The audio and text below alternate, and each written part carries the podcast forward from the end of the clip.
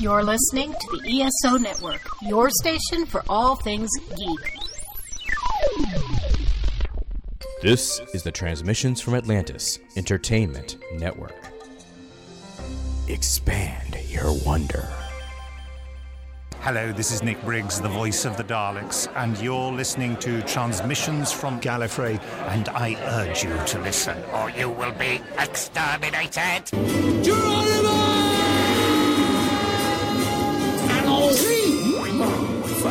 God's sake, Gallifrey stands!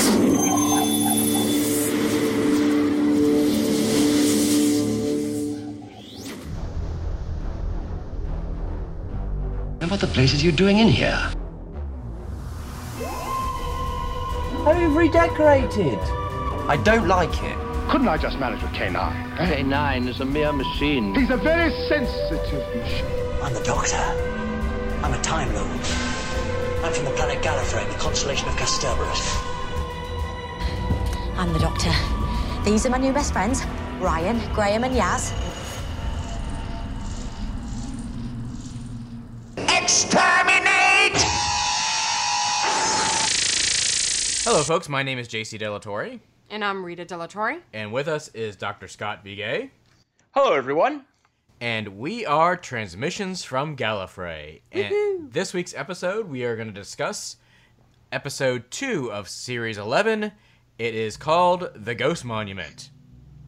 And woohoo! It was a good episode of Doctor Who, wasn't it? Uh, it was amazing. Uh, it it was actually so much different than the last week's episode because last week's episode seemed a bit dark in nature. But this one, man, was it bright. Yep. Three suns bright. Yep. Three suns, It- right, exactly. It, it was fun. It was the Cannonball Run. Yes, the Cannonball Run Doctor Who style. but before we get into the new episode, I just wanted to take a flashback to last week's episode. Uh, we've all watched it back again, and I wanted to get one more uh, thought on The Woman Who Fell to Earth, which was episode one.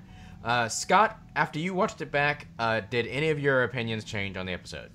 Uh, no, uh, overall, no. I, I really, really enjoyed not having the interruptions. I think that really enhanced my enjoyment of it. Um, but watching it all the way through without the interruptions, I did catch one thing um, that I, I, I noted was at the very end there where they defeat the big bad, um, and then the, the guy who's been terrorized this entire time, who was the, the Mark, uh, the damsel in distress, he um, he defeats uh, you know as the the creature's being defeated, he knocks the creature over the edge, and the doctor doesn't like that a whole lot, and actually said he didn't have the right to do that, which which I thought was kind of odd. It's kind of self defense. Yeah. Um, you know, but it's kind of consistent because it's sort of, you know, uh, Calliope actually reminded me it's consistent with the Doctor because of uh, if you go back to one of the, the uh, Christmas specials where the um, the Prime Minister is defending Earth from the Terror, and you know the Doctor had solved the problem, but they go ahead and use the big gun anyway, um, and you know the Doctor then turns around and defeats Harriet Jones in two seconds. Uh, you know, for doing it. So it's it's Don't you think she looks tired? Yes, exactly. so it's consistent, but I, I sat there going, oh, come on, that's a little harsh.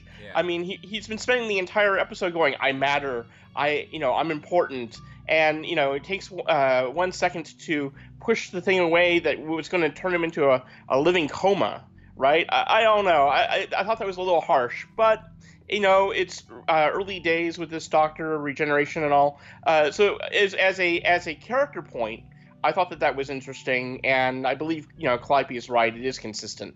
Yep, and uh, obviously this is a good opportunity for you to plug your other Doctor Who podcast, the Articles of Shadow Proclamation. So go ahead and do that. Oh, sure. well, along with the regeneration of the Doctor, uh, Articles of the Shadow Proclamation has come back from the dead. Uh, we took a, a long break during the uh, uh, partway through the Capaldi era, uh, and uh, it was uh, the Arbor Day episode that kind of did it. and uh, but with this new Doctor and all the excitement over these episodes, uh, my friend Calliope, who's also part of Doctor Geek's laboratory along with Rita and Jason, uh, uh, she wanted to bring that show back. So we are doing more in-depth discussion between the two of us uh, as well. Fantastic. And of course, uh, Calliope is always welcome to join us on transmissions from Gallifrey. So hopefully, we'll be able to arrange that at some point. Oh, absolutely. So, Rita, uh, has any of your thoughts changed from uh, the woman who fell to Earth? Um, I would say yes. Uh, at originally, I thought that the Doctor seemed kind of bland uh, during that first watch, but watching it the second time and again watching it without those constant commercial interruptions, uh, I've changed my mind about that. She's not bland. She had some good lines, and it was uh, n- not necessarily fast paced, but it was always uh, moving along. Yep. Um, so yeah, I found the second watching a whole lot more enjoyable. I think partly because of those interruptions not being there. Yeah, and uh, that's the one thing that I really enjoy about the BBC feed versus the uh, BBC America version, where you don't have those odd uh, commercial breaks where it just kind of breaks the flow of the episode. Because uh, let's face it, Doctor Who was never meant to have commercials in between it. Um, so when you have those odd breaks in the action, it kind of disrupts the flow of the episode, especially if it's uh, designed to not have those breaks.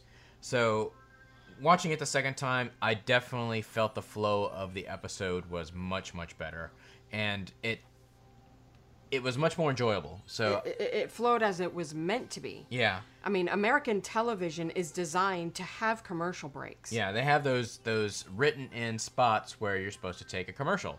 Well, Doctor Who doesn't really have that, it just kind of flows right into the next scene.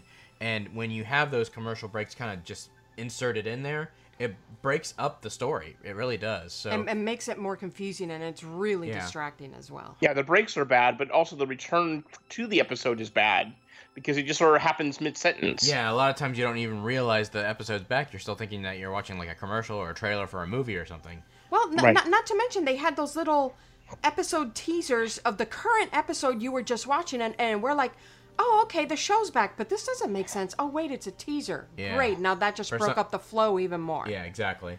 So so definitely enjoyed it the second time around a lot more than I did the first time around, and it it was enjoyable. So let's go ahead and get to the Ghost Monument, and it was a very very interesting episode in that the Doctor still was without her TARDIS, and she still had to use kind of her ingenuity to be able to solve the problems of what was going on in that that crazy planet.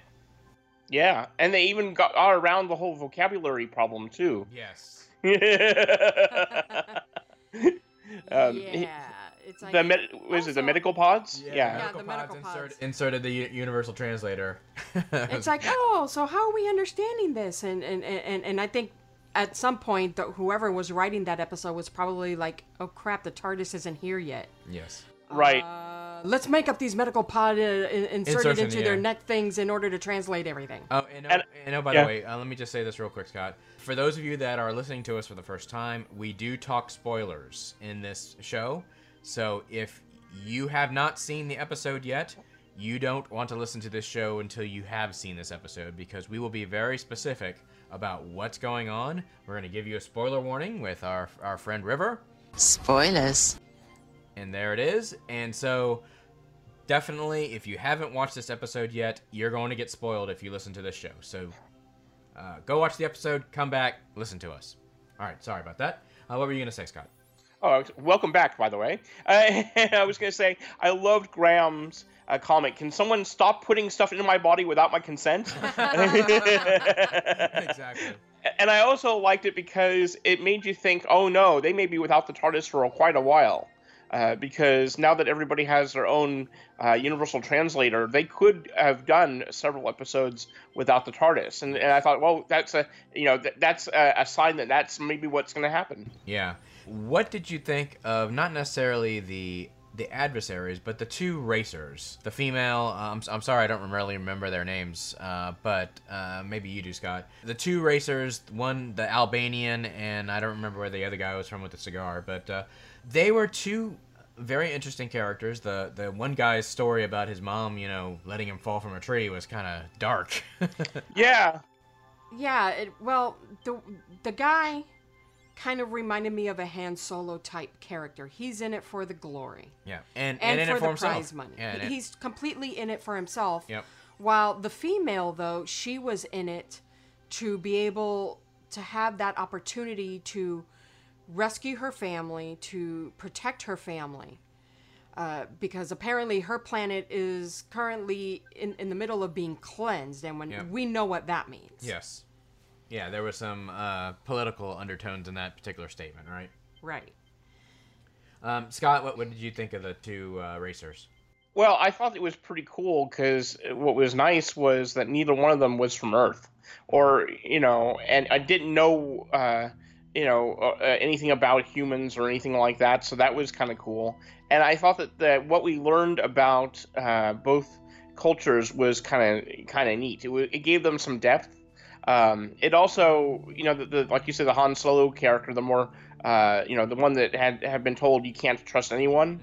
Uh, what I thought was interesting was the doctor thought that maybe one good encounter could overcome an entire lifetime of that behavior. Right. Uh, uh, unlikely, you know, but it was yeah, highly unlikely. But uh, but it was it, it, it the way they, they told the, the story and they had a moment to actually go into a little bit more detail and you kind of figure out what's going on. Uh, I thought that was good because it uh, it made you care about them because otherwise they would just be kind of an annoyance. I think, but it, it worked. I thought and it also tied into the first episode of the season. So I thought, oh, we've got a little bit of a story arc going on here. Yeah, and that was the interesting thing because Chibnall had said that he's not really going to do story arcs. Spoilers. But this Uh, is the second time that we've seen this the particular villain from the first episode with Tim Shaw uh, mentioned in this episode. This I believe the the, the enemy is called the Stenza. Yes. Yeah. So so what do we learn? Chris lies. So he's he's following the Moffat way of doing things, where Moffat lies and Chris lies, and everybody, uh, any showrunner for Doctor Who, apparently you can never believe what damn word they say. Yep. Oh yeah, I mean, especially since uh, last week he had a whole big article uh, teasing that we may never see the TARDIS this whole season, um, and you know, and all that stuff, and and so clearly, you know, it, there's going to be misdirect. But I mean, with such a a direct connection to the enemy from the previous episode, and even the characters pointed out. I mean, how you, you, you know, it, this arc may disappear tomorrow, but that's two episodes right in a row. That's interesting. Yeah, and uh, of course we know that that that uh, there's going to be new villains this year, but the interesting thing is that uh, we didn't know that this vi- this particular villain was going to be something that was going to spread over several episodes. Right. Right. What did you think of of the Stenza mention? Um, it felt out of place. Uh, I mean, I felt like they literally just went to some random planet and now the Stenza's being uh, uh, mentioned again. It, it, it just felt odd. I mean, it, it- it's not like, for example, um, the Journey's End episode where over two seasons they keep talking about certain planets or moons disappearing, right? And then all of a sudden the Daleks show up and, you know, they're using all of these disappeared planets and moons that they've collected to create this big giant engine. These are small mentions that were made over two seasons. Um, but it made sense. Yeah. This didn't make sense and it just felt out of place that they're literally in just some random place and they're mentioning this villain again. Well, I really think that they're setting the Stenza to be the big bad for the year. I agree. You know, I think that's basically what they're doing. And we didn't know that at the time when we first met the Stenza. The I mean, we just thought he was a one-off, you know, teeth face monster. but, but apparently, this is Which gonna, is creepy. Uh, this is going to be an ongoing thing for the entire season. Uh, obviously, the planet uh, of uh, the Yeah, planet the- of the planet desolation, Desolation. was an interesting death planet, I guess. Uh, Well, it, it, it's like the doctor was saying when she was translating everything. So you have a whole bunch of scientists that were forced to that planet against their will to experiment and create uh, weapons of mass destruction, which essentially destroyed the entire planet. yep. Yeah, well done. flesh, right? Flesh-eating bacteria to the water. You know, there was these weird cloth things that apparently were sentient and able to get into your mind. Then there was the sniper bots. Yeah. Oh, I love the sniper bots. I, I loved how Ryan thought that he could treat it like some sort of video game. Yeah, he, he, he said, he said, I trained for this with Call of Duty, and he's going around shooting all the sniper bots. Do, do, Uh, and then all of a sudden they come back to life. And yeah. he's like, oh, crap. Yeah. Yeah, yeah. And, and you know, and, and, and the doctor takes the um, the recurring stance of no guns, but it's a little hypocritical because he just replaces a gun with a bomb. Right. Uh, but uh, never mind. I guess it's semantics. well, it wasn't really a bomb. It was it was uh, An electromagnetic pulse. yeah, and pulse. like yeah, yeah, right, and Knowing full well that the robots were going to uh, reboot in a few minutes. right. So what's really the difference between shooting a uh, a robot with a gun that's going to knock them down for five seconds, or an EMP pulse that's going to knock them down for thirty minutes? I mean, you get it's 30 minutes out of it. Bro, that's yeah, but that's my But I- point. I, I get the philosophical question. Yeah. Yeah, right. I mean, you know, honestly, you know, She's not using a gun. That's the difference. I, I think the whole point is is that she just doesn't like guns, regardless if in the, it, just because they were not effective in this situation. yeah, the, the, because Doesn't change her stance about not liking guns. And, and philosophically, I mean, Scott's right. Where there's not really much difference between what she did and what he did. It's just, you know, he's Right, not. The, casing is not in the shape of a gun. That's the only difference. Yeah, exactly. And, and if that really matters that much, well, there you go. Yeah, exactly. There was some very cool uh, throwbacks. The Venusian Aikido line. Oh, yeah, that's awesome. Yep, and then of course every doctor seems to have a problem with guns and and you know that kind Right. of thing, and always wanting to outthink their opponent. That's basically the doctor's mo. So right, exactly. So it definitely wasn't surprising that that he that she wanted to do that. Right. In regards to the companions themselves, uh, how do you think they're coming along? Because I, of course, I love Graham. I think Graham's great. Uh, I, I he's almost the comic relief, but at the same time, he's also the the calming influence. Yes. I'm not sure what value Ryan brings at this point. Oh, he's the one that's going to twist his ankle, like right at the beginning of the episode. Yeah. You know, and three, two, one. Who's going to trip? It's going to be the guy with the mobility uh, disability, right? Yeah. And Yaz, I, I think uh, she's like the positive kind of backbone of the group where, you know, when everybody else is feeling down, she's like, no, we can pull this out. Something else I noticed with this episode with the three of them, as soon as they arrived to an alien planet, Graham and Yaz were like, "Oh my God, we're on an alien planet," while Ryan was just continuously mopey throughout the entire well, his, episode. his Nan just died, so. Yeah, and that was Graham's wife. Yeah. But they're still on an alien planet. You'd think that would phase a person. Well, I think maybe it did. I think it was like a uh, overload, maybe a little bit. uh, Like it's just a bit too much at this point. yeah, the whole thing is just too much. I, I you know, I, I thought that Graham had a better episode this episode because they kind of gave him a little bit more to do, and I and I liked the fact that uh, you know he and Ryan were going to try to figure out how the engine worked, and that Ryan figured out it was a battery. Um, I think Yaz didn't get much to do this episode, um, and I think that's you know that's that happens when you have a large TARDIS crew. It's going to be kind of a rotating who gets the most dialogue this this week. Absolutely. You know. Yeah, absolutely. But at the same time, she was kind of the cheerleader role in this one, where right picking everybody up. So that that was kind of her role for this particular episode. No, it's like Scott said. I'm sure in the future there's going to be an episode where you know Yaz is going to be the primary of the three. Yeah, I think so. I, I, I okay. So I have a question. Sure. All right. So the doctor's pockets were empty when she regenerated, right? No, no psychic paper, uh, no TARDIS key, empty pockets, no money, no nothing. I know exactly And then where you're going with this. yeah, yeah, yeah. Go ahead. Go, goes ahead and buys uh, clothes from a human shop, right? And then we see them, uh, you know, zap into the into space, um, and it doesn't have access to any of her gear. How does she have sunglasses from a historical person in in, in the pocket? Right. I mean, you, you know, uh, I mean, had this episode taken place, uh, you know, after this episode when they, uh, you know, we, where we could figure out where that came from, it would make sense. But it's almost like, you know, it's that uh, it's the um, the long-standing joke that the Doctor has a thousand things in in her pockets, right? Right. A- And so But it was something is, like this is a human coat, though. It's not like Right. a, a, a coat that has Time Lord technology uh, put into it. and even if the doctor you know took some time that we didn't see between pick, buying the coat and going to the uh, the uh, the point to be zapped up into space you know that travel. Yeah in that four and a half seconds that we didn't see um, even if the doctor had you know done something to plus the coat you know d- done something technology to make the pockets bigger on the inside there was nothing to put them in Yeah. uh, so uh, I'm like, okay, that's that was a really cute j- uh, joke, and of course he's walking around uh, with lady sunglasses all episode, but it works. And you know, it's a fun, it's a funny joke, and it's totally consistent with the Doctor's past behavior. But it doesn't make any sense because where the heck did it come from? Exactly. That that is true. Um, as far as the money and the coat thing, though, my understanding at the end of the last episode was Yaz and Ryan probably uh, purchased Oh yeah, clothing. yeah, yeah, that- yeah. that no, no, my that's my point. Okay. Yeah. No, that was. I understand where the clothes came from, but they didn't have a, a historic individual sunglasses that were loaned to the doctor. Yeah, remember she said like it was from like Audrey Hepburn or somebody. I don't remember who. Right, right, yeah.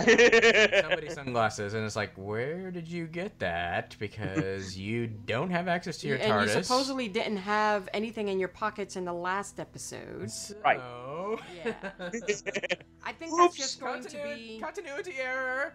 Yeah, that's com- that's totally a continuity error that You know, was not meant to get into that episode.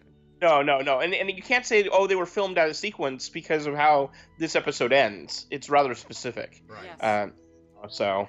Yeah, and and Chibnall had planned this one to be the second episode, so it's hmm. Yeah. Oops. Yeah, oops, indeed, exactly. So, what did you think of her solutions uh, to all the different challenges that that they faced on the the Desolation planet? Spoilers. Oh, I thought they were good. I, I, I thought that they were totally uh, in character with being the Doctor, and I thought that they were. Uh, what, what I liked is you could see that that this Doctor is struggling still with not quite being uh, ready to be the Doctor. I mean, in, in a sense, Yes. because because there's because um, she says something that was kind of really cool. She says, "Don't worry, I'm usually really good at a pinch." Well, historically, I am. I'm assuming I am still. Right. And I thought that was cool because you know it's still early days, things are still working out, and quite literally, the doctor hasn't had two seconds to to rest, right? So, you know, she's still trying to catch her breath, and uh, so anyway, I think that given that, and given that she's only got the the sonic screwdriver and and and everything and that was what was interesting was that you know she was constantly trying to get more information tell me a little just a, you know give me anything to work with you know and then i can make this work but if you get a complete memory or a complete information uh, desert uh, there's nothing to work with right Right, exactly. And and so I I'm kind of right with you. I think that she was a lot more doctory in this particular episode. There is still those moments where it feels like she's being led instead of leading. Um, I don't know if that makes any sense, but uh, she doesn't feel like she's the one that's charging ahead. It's almost like she's following along with the group. Like, for example, when they were running through the tunnels, she was the one uh, that was behind locking all the doors. Usually, the doctor's the one kind of leading the charge. You know what I mean? yeah Um, so I, I found that kind of interesting. Um, but other than that, other than those few moments where it almost felt like she was following instead of leading, uh, I did feel like she was a lot more doctory. What do you think, Rita? No, I agree.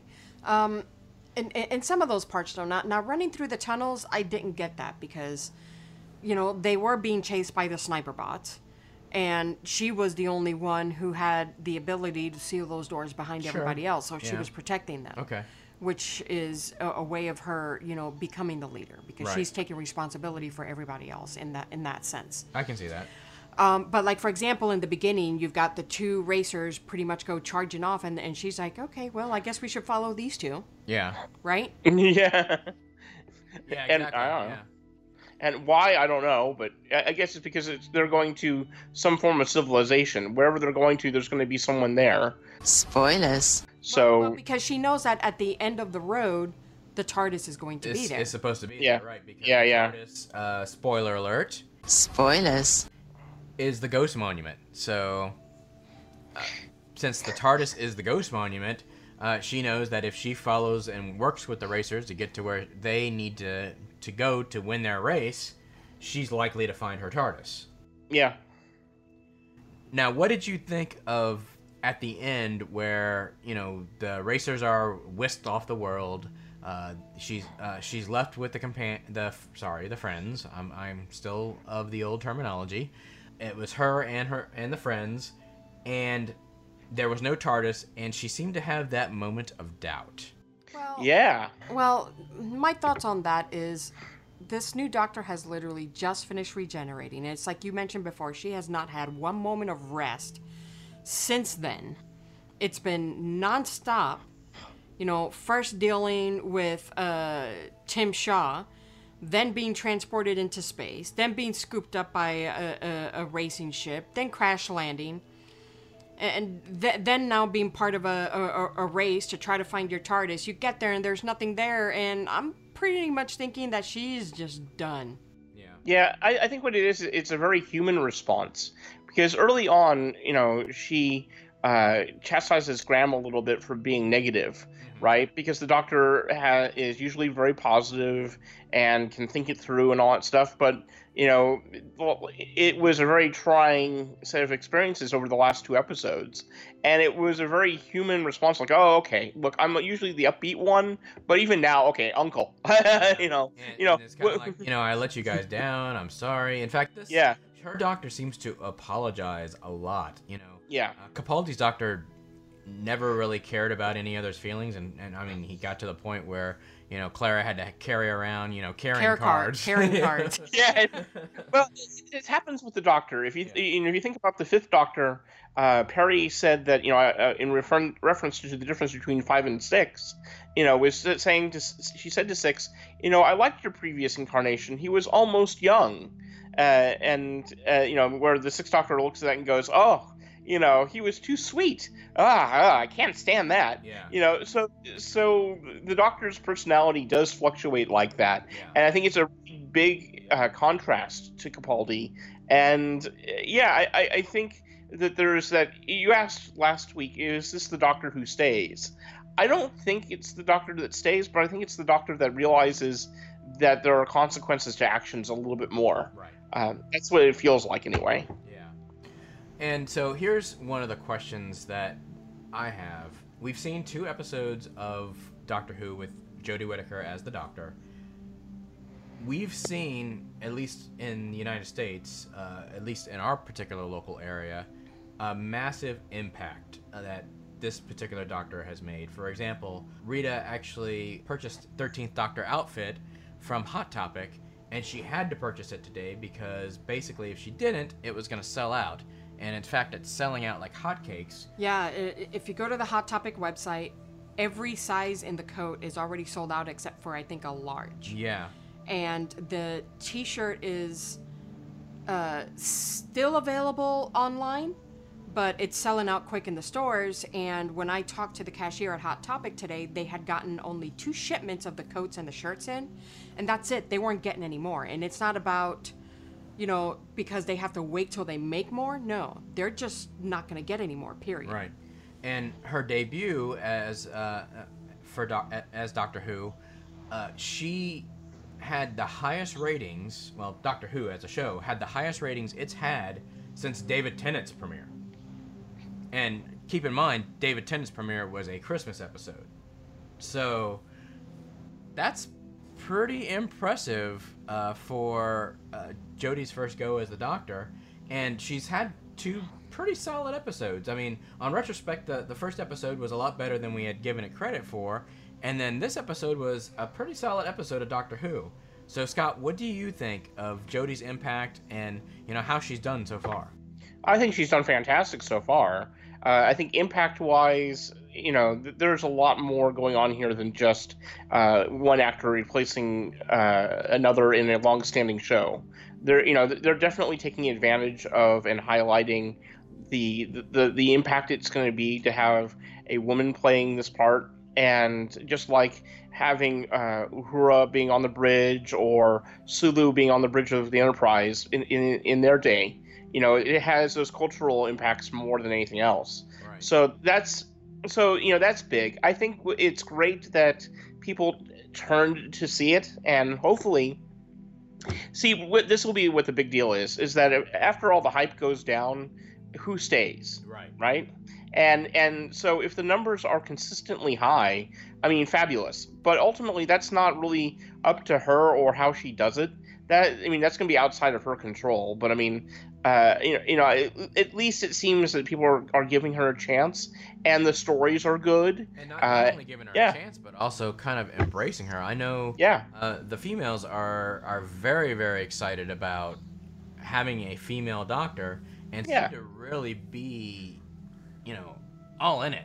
you know. Well, I mean, you know, yeah, Rita gets to cosplay the Doctor, you know, and uh, not, and not be a gender bend. And not be and not be and, and not be a gender bend. Yeah. I mean, that's that's big, you know. And they were uh, and they were cognizant enough to do kind of a gender neutral enough to where uh, guys could, uh, you know, borrow elements of it without necessarily doing a gender bend too. You know, I mean, and I, I think that that was I think that was deliberate. Um, but uh, I, I I think that that it's uh, a really good sign for the program and as a whole. I, I I think for me it's all about the writing and the production value and how you support your characters.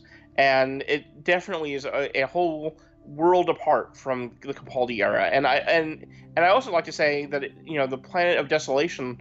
I thought it looked fantastic. Yes. I mean, it, it didn't feel like a gravel pit. You know. Uh, apparently, it was filmed in South Africa, so they actually went, you know, to like a desert in South Africa and filmed that thing. Yeah, y- you know what? There's only one thing I didn't quite understand, and maybe they explained it in, in the episode and I just missed it.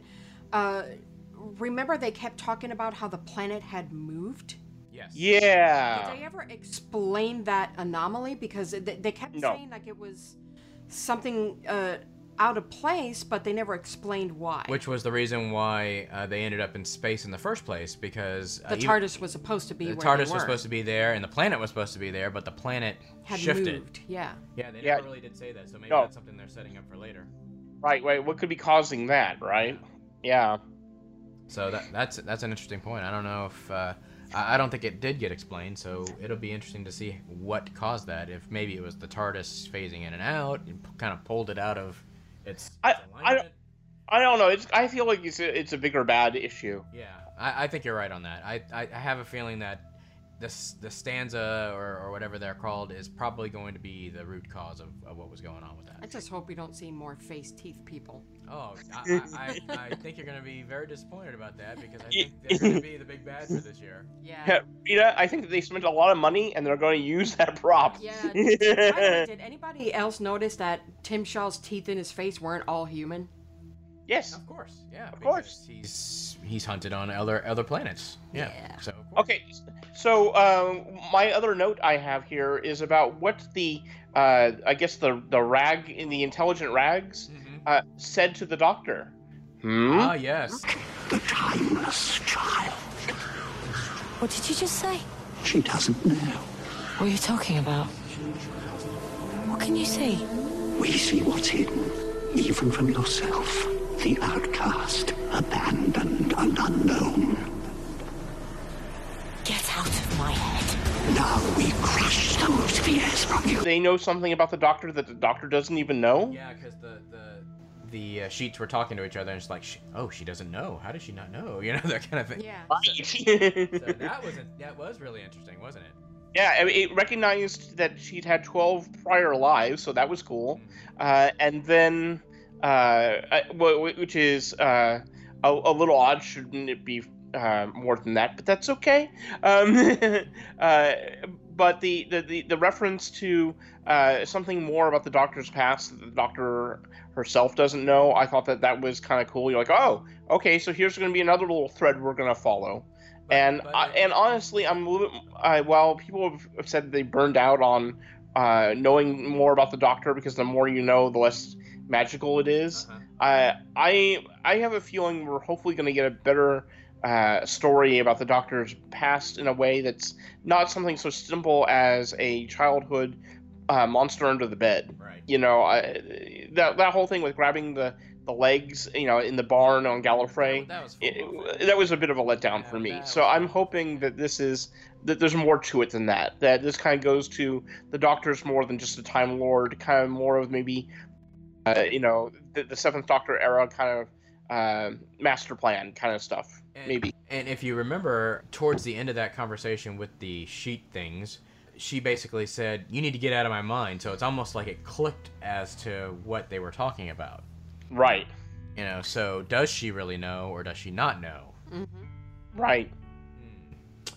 That's that's interesting. So uh, we've been kind of going around, you know, the the main part of this episode that we know we all want to talk about, and so I'm going to give another spoiler warning for anybody that hasn't watched the episode yet. Spoilers. And if you haven't watched the episode yet and you've gotten this far, then basically you've been spoiled anyway, so you might as well just finish it off, right? we finally gonna talk about it? We are finally going to talk about the return of the TARDIS. Woohoo!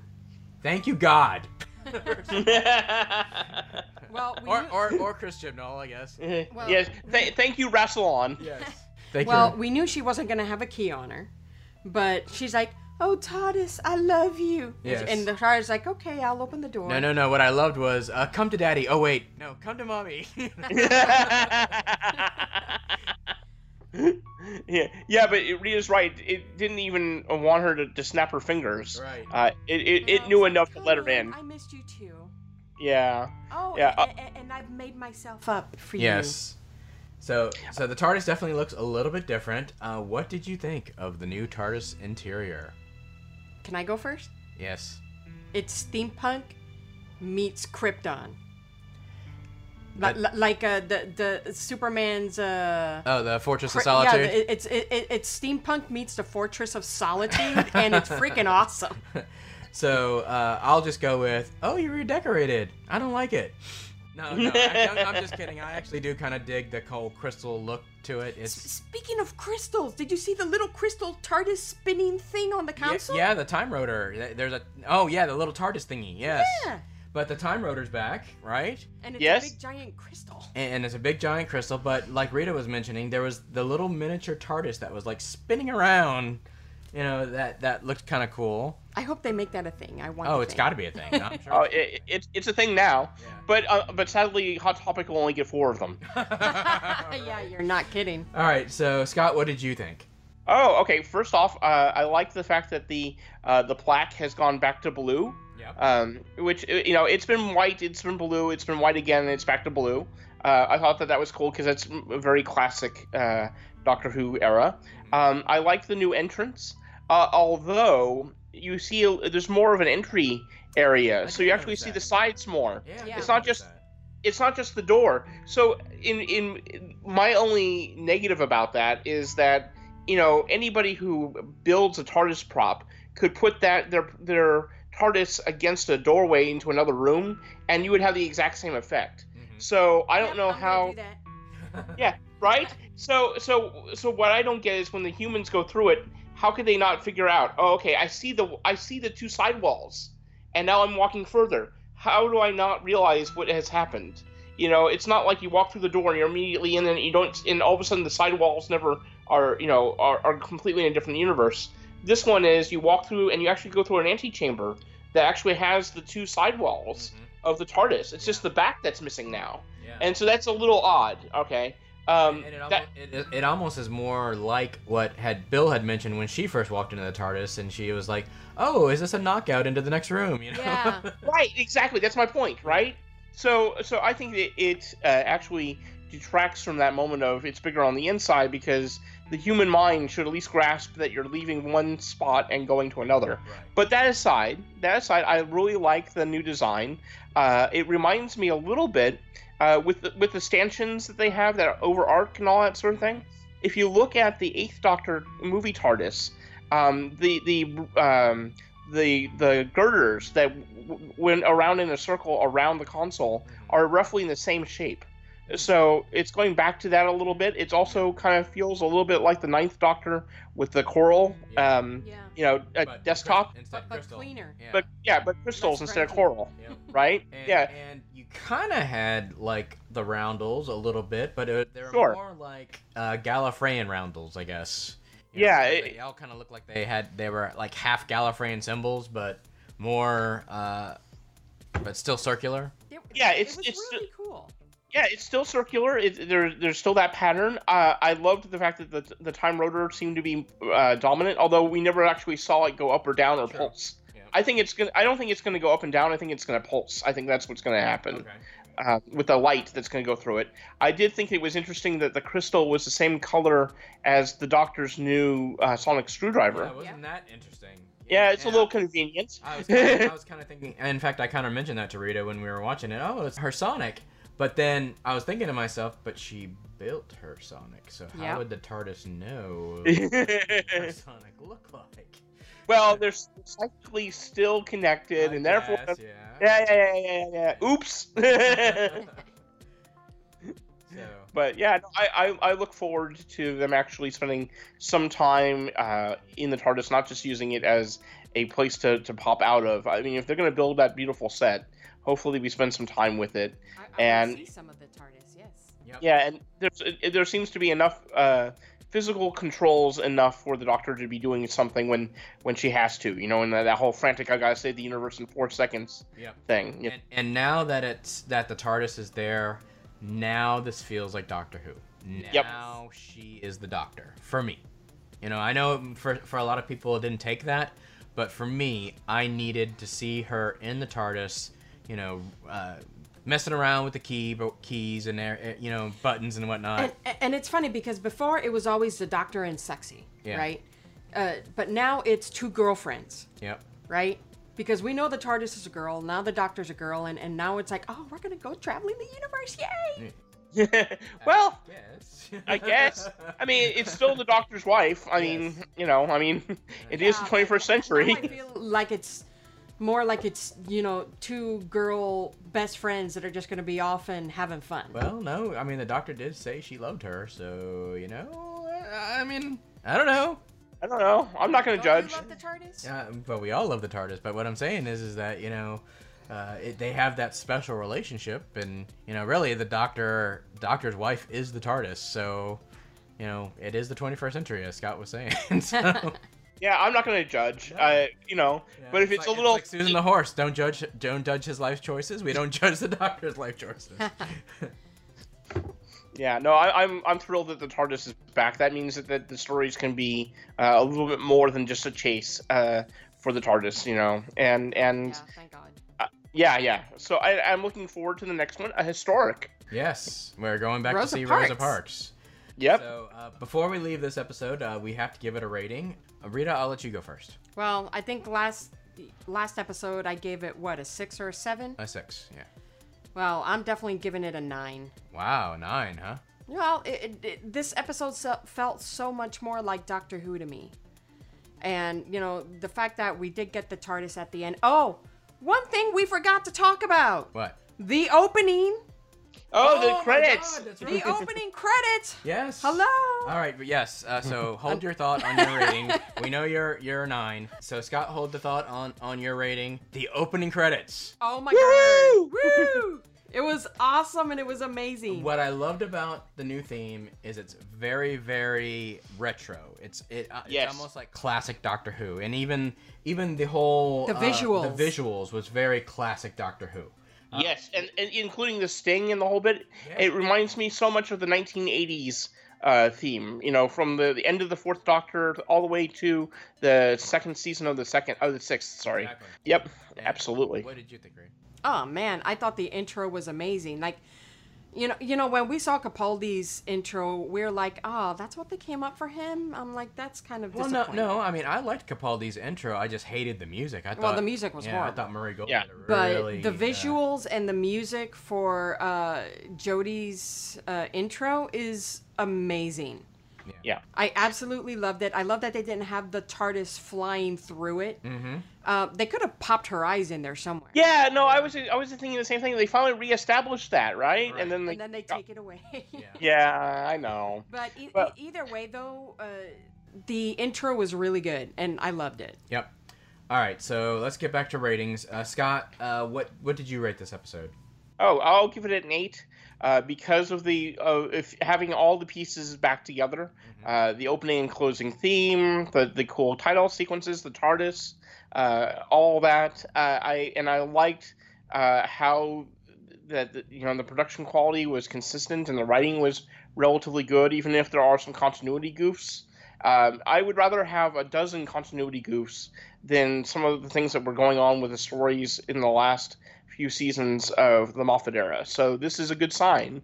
I'm happy. Yeah, um, and I'm gonna also give it an eight uh, for all the same reasons that you just stated. Uh, basically, it had all the elements of Doctor Who. It was Doctor Who, but what I really liked about it is I think Chibnall's writing is very, very strong. You know, that was one of the things that really let Peter Capaldi down in his introduction as the Doctor is that Yeah. first season, Series 8, was probably one of the worst written seasons of Doctor Who that you could possibly have.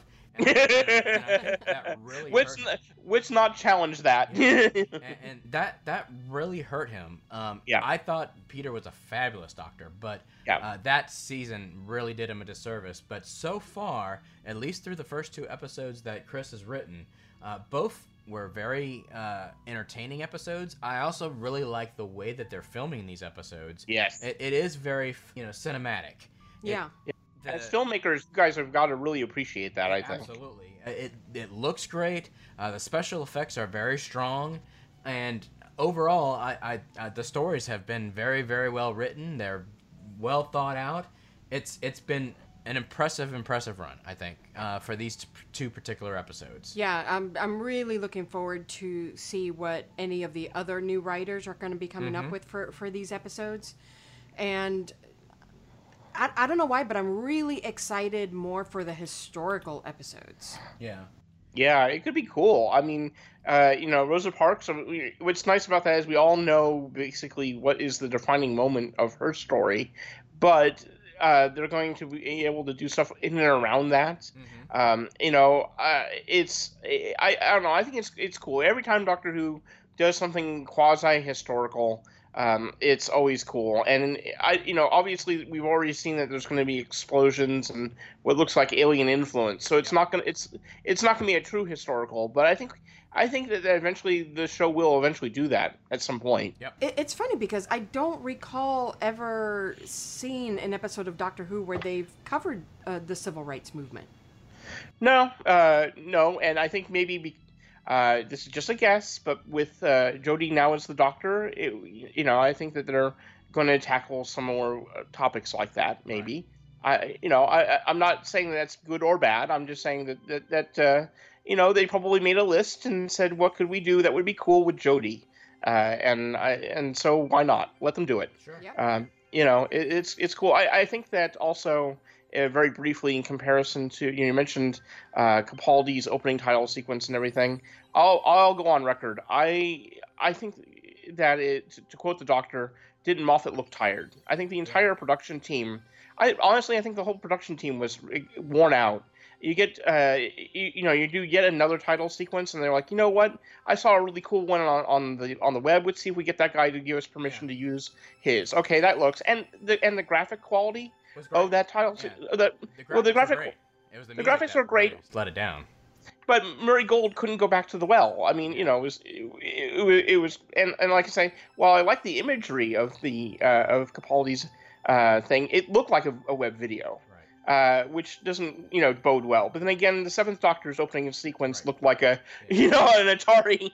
you know. All right, so before we go, I just want to mention that Transmissions from Gallifrey is part of the Transmissions from Atlantis network, and we have a lot of great shows that are going to be coming very soon to Transmissions from Atlantis eh, network, including Continuum Force, which is kind of like a Stargate meets Doctor Who kind of show. Uh, it's going to be a lot of fun, and in addition to that, we're also going to be doing a vampire series called The Vampires of Whitechapel. So uh, Jack the Ripper is actually a vampire. Hmm, how about that? So these two shows are uh, currently in pre-production, and we hope to be giving you a little bit more information on when they will launch. Uh, hopefully before the end of the year, but definitely by next year. And in addition to that, we do have a Patreon site where you can help support these shows as well as this show. Our Patreon is patreon.com slash TFA Entertainment. So definitely help us out, help us keep these shows running, and as well as supporting the crazy things that we're up to. Because uh, we're going to be uh, reimagining Doctor Geek. We're going to have a new Star Mage series, a whole bunch of crazy stuff that we're going to be getting ourselves into, and it's going to be a lot of fun, and it's going to be very entertaining for you guys. You get special perks by joining our Patreon by getting exclusive episodes, behind the scenes stuff, exclusive interviews, stuff that you can't get anywhere else. So definitely check out our Patreon. Again, that's patreon.com slash TFA Entertainment. And as you know, each week that BBC airs Doctor Who, we will be on the air right after it airs on BBC America. giving you our initial raw impression of what we thought of the episode. Yep. As we go on through the week, we'll probably watch it like two or three more times because that's the kind of Doctor Who fans that we are. and, you know, next week we'll probably have a new take on this particular episode as well as a review of the next episode, which is going to be Rosa. So it's going to be interesting to see where they take Doctor Who from here. But until then, I guess we should go ahead and wrap it up. Scott, you want to say anything to anybody? Well, uh, thank you for listening. thank you for listening, as always. And uh, Reed and I, we always like to end our transmission from Atlantis show with the 10th Doctor saying of Allons-y. So let's go, get out of here. Uh, so let's do it. Allons-y. Allons-y. Goodbye, everybody. like that. Allons-y. I should say Allons-y more often. Allons-y. Look sharp, Rose Tyler. Allons-y. And then, it'd be really brilliant if I met someone called Alonzo, because then I could say Allons-y, Alonzo, every time.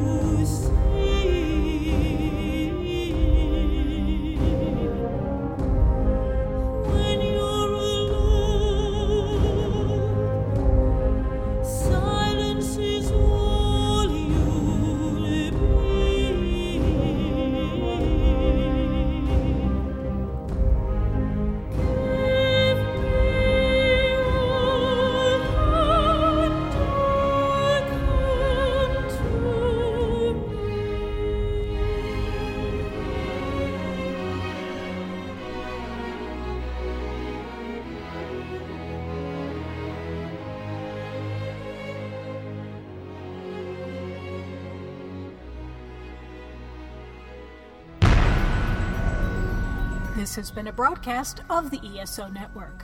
Be part of the crew and help support our shows by donating to our ESO Patreon or by shopping through Amazon.com or the TeePublic Store, which can all be found at www.esonetwork.com. The ESO Network, your station for all things geek.